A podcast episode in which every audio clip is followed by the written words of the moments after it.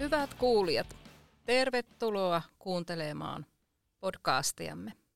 Tässä podcastissa meillä on teemana, miten luomme kestävää ja vastuullista kilpailuetua konepajaympäristössä. Minä olen Erika Svärd Jyväskylän ammattikorkeakoulusta. Ja minä olen Harri Peuranen Jyväskylän ammattikorkeakoulusta ja aiheesta kanssamme on keskustelemassa tänään laatupäällikkö Jarkko Hirvonen. Tervetuloa Jarkko. Kiitos, kiitos. Mukava nähdä sinua pitkästä aikaa. Kyllä. Tämä podcast liittyy vastuullisen tuotannon ja johtamisen koulutuskokonaisuus toimihenkilöille sarjaan ja koulutus on jatkuvan oppimisen ja työllisyyden palvelukeskuksen rahoittamaa. Kerrotko Jarkko, millainen yritys se Tana oikein on? Se ei ilmeisesti ihan tavallinen konepaja taida olla. Joo, Tanahan on konepaja ilman konepaja, eli me ollaan jätteenkäsittelylaitteistoja valmistava yritys, joka on viime vuosina kasvanut todella voimakkaasti. Tuotteita viedään käytännössä joka puolelle maapalloa ja meillä on kaksi päätuotelinjaa, eli perinteiset kaatopaikkajyrät ja sitten tällaiset repijät, joilla pystytään materiaalia repimään kierrätystä varten. Ja meidän koneet on nimenomaan tuossa revintäpuolella erittäin moni, monipuolisia ja kilpailukykyisiä sitä kautta. Meidän toimintamalli on sellainen, että meillä ei tosiaan ole, ole omaa valmistusta, vaan meillä on sopimusvalmistajia ja komponenttitoimittajia. Eli meidän toiminta on hyvin pitkälti tuotekehittämistä ja verkoston johtamista ja sitten tietysti myynnin johtamista ja, ja jälkimarkkinointia. Kerrotko sun omasta tehtävän kuvastasi ja miten se liittyy vastuullisuuteen ja kestävään kehitykseen? Mä toimin laatupäällikkönä ja vastaan meidän kolmen sertifioidun järjestelmän ylläpidosta, eli meillä on laatujärjestelmä, ympäristöjärjestelmä ja työterveys- ja turvallisuusjärjestelmä ollut jo kauan sertifioituna. Ja sitten myöskin vastuualueeseen kuuluu tämmöiset perinteiset laatupäällikön työtehtävät, eli asiakaspalautteen käsittely ja korjaavien toimenpiteiden määrittely. Ja sen lisäksi paljon muita tehtäviä, joita, joita tämmöisessä PK-yrityksessä laatupäällikön pöydällä on. Ja nyt sitten tässä viime, viimeisimpänä tehtävänä on tullut tämän meidän vastuullisuusohjelman vetäminen ja siihen liittyvien toimenpiteiden organisointi lähinnä meidän HRn ja viestinnän ihmisten kanssa. No miksi Jarkko lähdit tähän meidän koulutukseen mukaan? No lähinnä sen takia, että saisi viimeisintä tietoa vastuullisuuteen liittyen.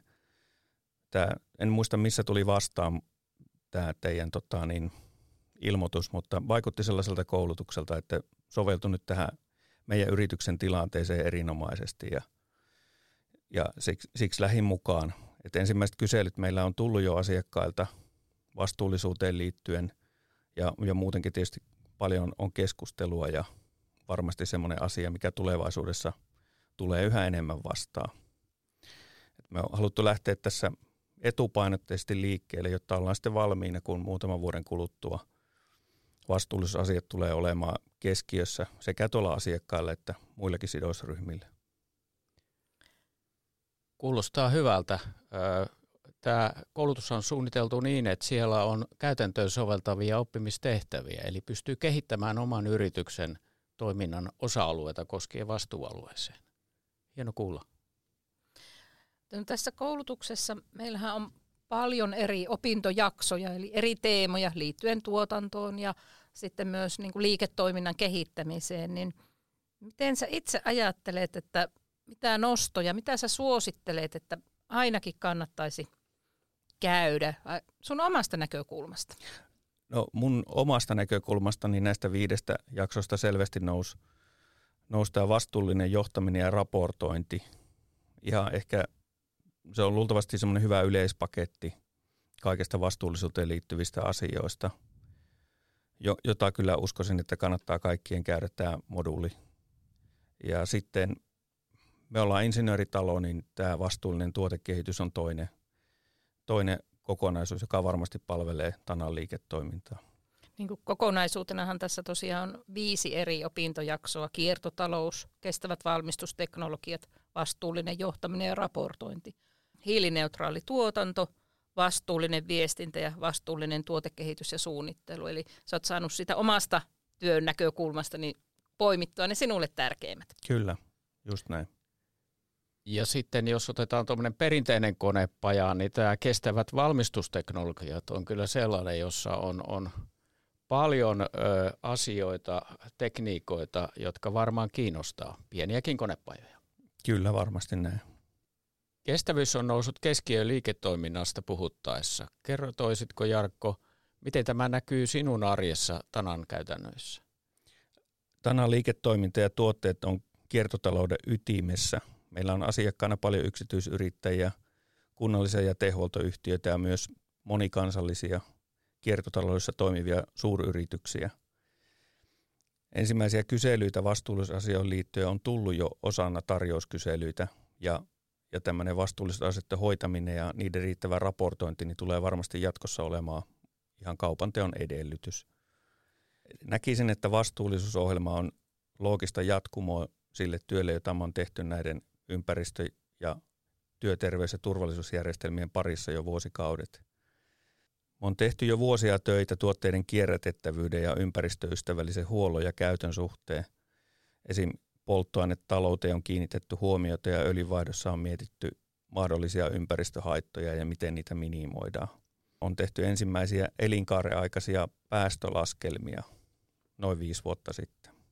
No mitkä on niin kuin tuoreimpia vastuullisuusasioita, mitä olette tehneet tai kehittäneet?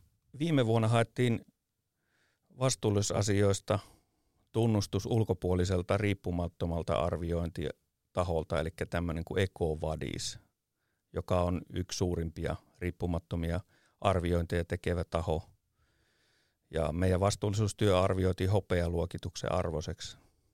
Tänä vuonna meillä on tarkoitus tehdä uudelleen tämä arviointi ja mä uskon, että niillä toimenpiteillä, joita on tehty, niin me saavutetaan kultataso. Mitkä teillä on sitten jatkosuunnitelmia, vaikka on jo näin kunnianhimoiset tavoitteet, mutta mitä vielä? Meillä on ollut tässä ulkopuolisen viestintätalon kanssa hanke meneillään myöskin viime vuoden aikana. Ja sen hankkeen myötä nyt sitten jatkuu toimenpideohjelma. Sen hankkeen tarkoituksena oli lähinnä kartoittaa meidän vastuullisuusviestintää samalla toimialalla toimivien suurien ja pienien yritysten kanssa. Jatkossa meidän vastuullisuustyö tulee varmasti keskittymään ja tulee olemaan enemmän verkoston ohjaamista.